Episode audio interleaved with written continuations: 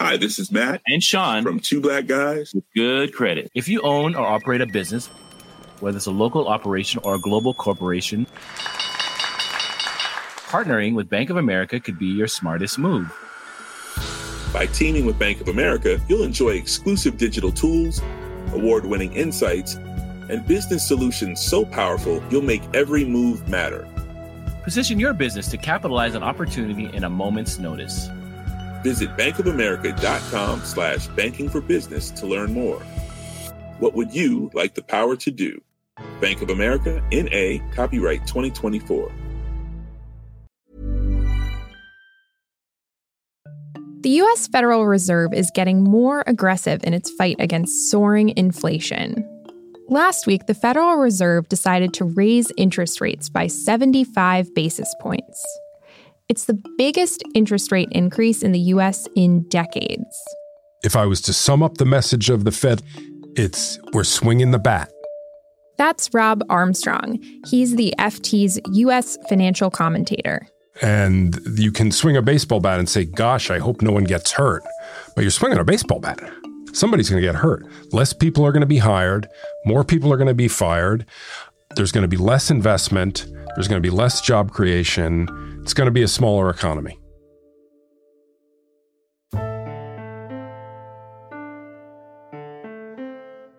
As recently as May, there had been talk of a soft landing for the economy. This idea that the Fed can raise interest rates enough to control inflation without causing a painful recession. But now, Rob says hopes of that seem all but impossible. On today's episode, we just hit a point where the Fed is getting tough. How did we get here? And where are we headed next? I'm Michaela Tindera from the Financial Times, and this is Behind the Money. Okay, so something really big happened at the Fed uh, last week. Sure did. Could you walk people through what brought the Fed to this point? When does the story of the inflation we're seeing now start? We were in an extraordinary situation uh, in the pandemic. And uh, so we had a big shock to the economy, followed by an extraordinary set of fiscal stimulus plans from the government and monetary stimulus from the Fed. The uh, pandemic dug a hole in the economy, and the federal government filled it twice. Right. So then, you know, there was that they did too much stimulus.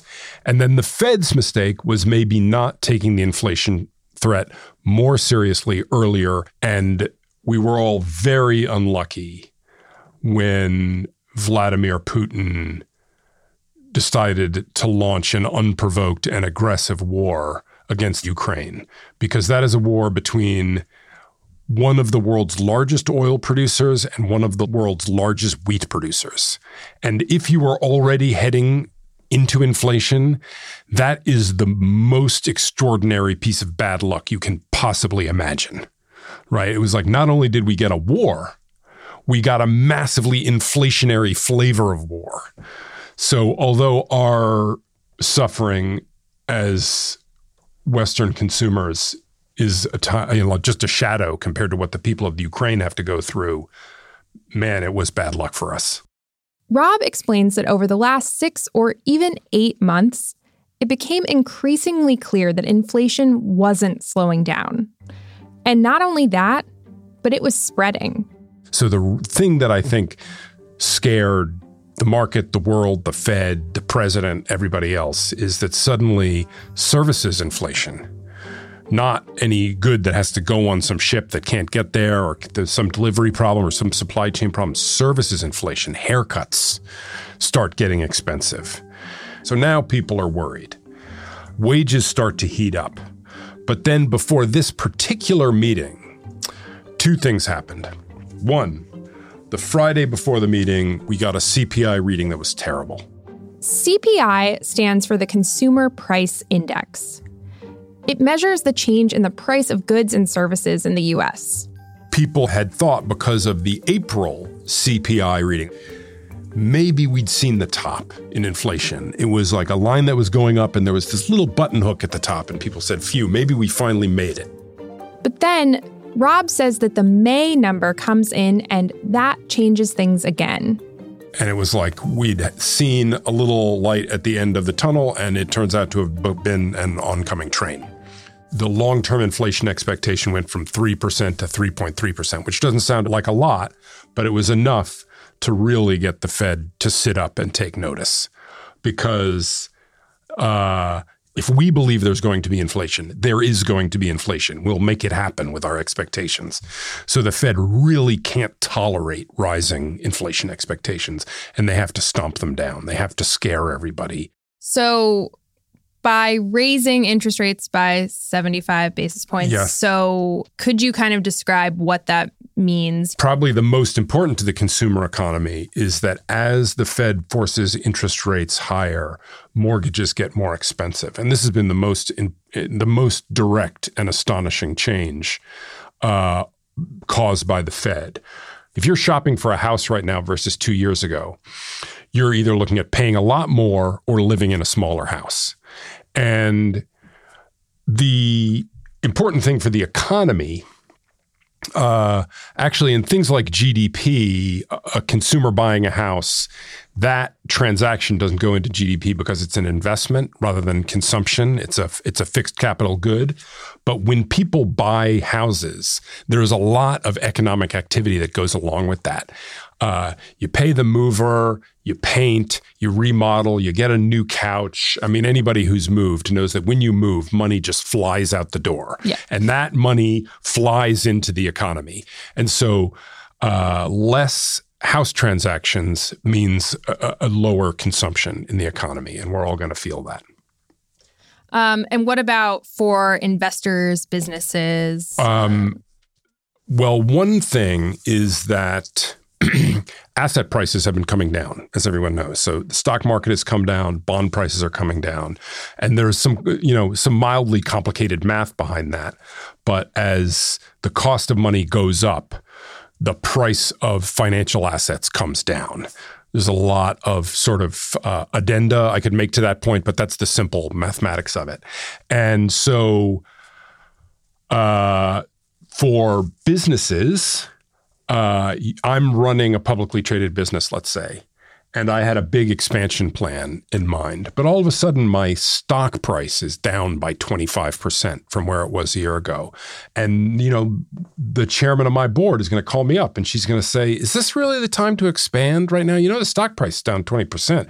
We're going to have investors banging on our doors. Maybe we should be a little more careful here right? So the f- asset prices not only make people feel poorer in themselves, like m- your retirement account is smaller, um, your kid's college savings plan is smaller, but it creates an environment among the people who manage companies of caution. And that ripples through to the economy as well. Could you talk a little bit about then just what the Fed's messaging was around raising interest rates prior to. Um, okay, there's the been an evolution, right? A year ago, uh, or or eight months ago, the Fed's message was still: we think a lot of inflation has to do with temporary supply constraints. We think these factors are transitory, and we think we'll work through them. Uh, that has clearly changed. Uh, they turned out to be wrong about that. Inflation has persisted, it has grown faster, and importantly, it's starting to spread to areas that don't have to do with the supply constraints. Uh, so the Fed's tone has changed. They dropped t- transitory, and especially in this meeting, they dropped a lot of the soft landing rhetoric in favor of more we will do what we have to do rhetoric. We recognize, you know, we regret if this is going to cost anyone their job, but we've got to do what we've got to do. So, do you think that this change in messaging has impacted the credibility of the Fed chair, Jerome Powell? Uh, I think we're in an emergency here. And the absolute foundation of credibility is actually the Fed making the right policy. So I find the talk about credibility a little crazy because what it boils down to sometimes is saying the Fed should do a worse policy because that's the policy they said they were going to do before. Right? Uh, actually, you want to make the right policy given the data you have at a given moment. And you want to be as clear about how you do your work as possible. You want to be as clear about what data you're looking at as possible. But when the facts change, the Fed has to change its path. And right now, the facts are changing fast. And so they felt they needed to kick it up a notch from 50 to 75. Had they been generally messaging 50 before? Yeah, but the world changed. What would really destroy the Fed's credibility is if the world came to the conclusion that it was run by a bunch of nitwits. We do not want them thinking the Fed is like, well, we said 50, even though we needed 75, we did 50. That's no good. So you talked about the consumer price index, but what are just some other pieces of data that the Fed is uh, looking at? They're going to be very uh, attentive to all measures of wages. Probably the deepest underlying worry is about a spiral between prices and wages. Uh, wage, wage growth has slowed down a little bit, and they hope that it will slow down a bit more. So they'll be watching that one closely. Um, and they will be watching other any indicator of job market tightness. How many job openings are there? How do the weekly uh, j- jobless claims, which by the way have been coming up a little bit, a few more people have been claiming unemployment in recent weeks. Uh, they're going to be watching any signal that softness or slack in the job market is increasing slowly. Of course, even though they can't control it, they have to look at the oil price. Uh, it's ter- they can't make the oil price come down. Interest rates, U.S. interest rates can't make gas cheaper. All U.S. interest rates can do is reduce U.S. demand by making the country poorer, so it uses less gas. that's that's the unpleasant situation that we're in. How do you think that this June meeting will be looked at in the future? I would say that last week's meeting was an important crossroads for the Fed in a certain sense. Before this meeting, in at least in their statements, in earlier meetings, they were still holding out the hope that inflation could be controlled with really minimal economic pain, minimal increase in unemployment, uh, no recession. And this was the meeting when they made it abundantly clear uh, that this is going to hurt. Um, they didn't use the, those words, but it's a little bit like when your doctor says to you, you're going to feel a little pressure here. This was a culmination of a long journey um, away from a very dovish Fed to a now a very hawkish one, meaning one that's going to be very aggressive. But I think this will be seen as the culmination of that journey. The journey from believing inflation and hoping inflation would be transitory to realizing that it can only be stopped with restrictive demand destroying policies. Uh, the journey from soft landing to whatever it takes.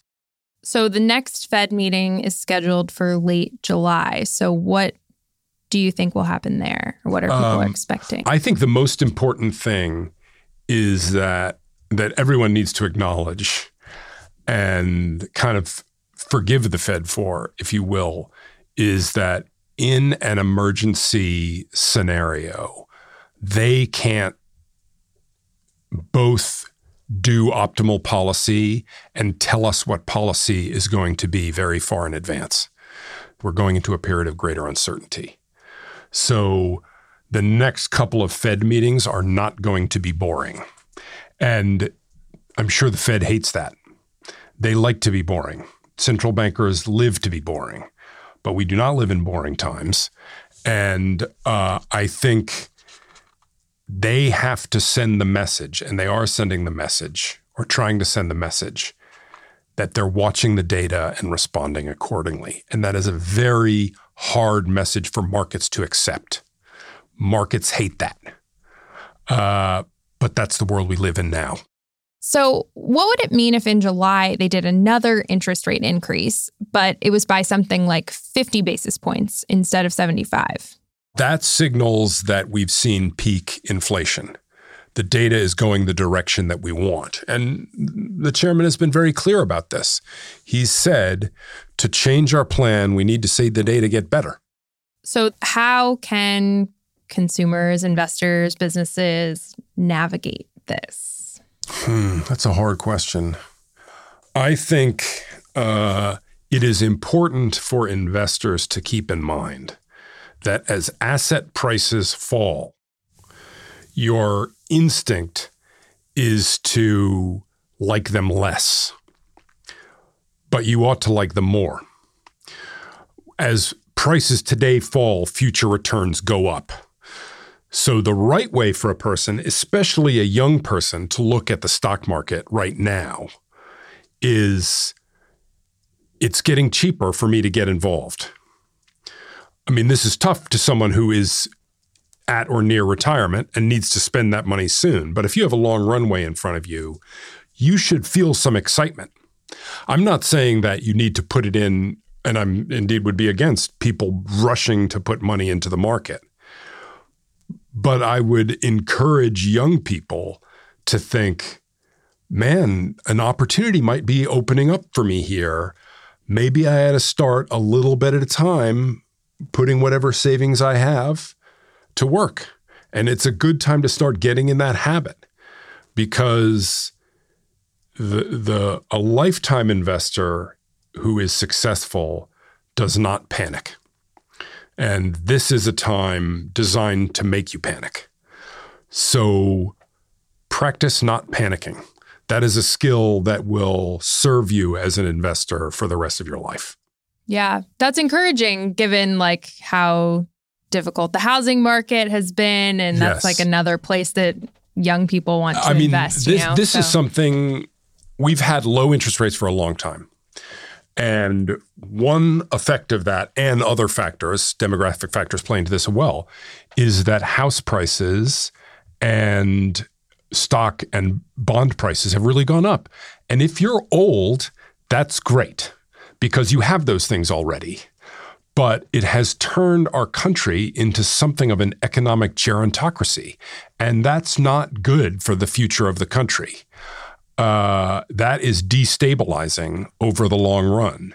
So you don't want a traumatic asset crash. At the same time, if we were to reset asset prices in a non horrific way, such that the distribution of wealth, su- such that young people had a shot at watching assets they buy go up in value over their life, man, that would be nice. Yeah. so, kind of overall, you know, should people be freaking out? Um, so let's assume, and I think it's an increasingly safe assumption that we're going to have a hard landing, which means unemployment is going to go up and the economy is going to slow, probably sometime next year um, that is not overall something to be happy about or to look forward to. That said, there is a big difference between shallow recessions and deep recessions. There's a lot of different ways that can play out. Uh, none of this is black and white. We can still hope that the Fed brings demand down enough to tamp inflation. World events cooperate enough so that a little bit more supply comes on maybe oil prices fall, etc., so that the slowdown we have is a shallow one. That's a possibility. Uh, I, you know, I think we have to see unemployment come up a little bit, but hopefully not tons. So, uh, should we freak out? Mildly, but uh, it doesn't have to be. Um, you know, cats and dogs living together, the four horsemen of the apocalypse, et cetera, et cetera. you know? Yeah. Okay. Uh, well, thank you so much for coming on the show today, Rob. This was great fun. Let's do it again soon. Sounds good.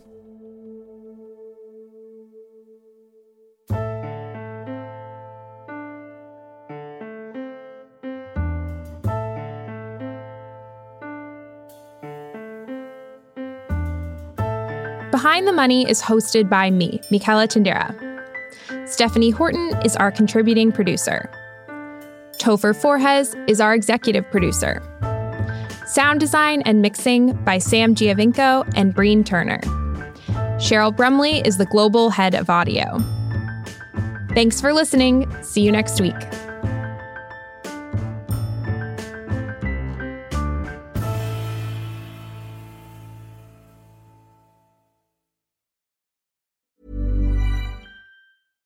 This is Matt And Sean from Two Black Guys. with good credit. If you own or operate a business, whether it's a local operation or a global corporation, partnering with Bank of America could be your smartest move. By teaming with Bank of America, you'll enjoy exclusive digital tools, award winning insights, and business solutions so powerful you'll make every move matter. Position your business to capitalize on opportunity in a moment's notice. Visit bankofamerica.com slash banking for business to learn more. What would you like the power to do? Bank of America, NA, copyright 2024.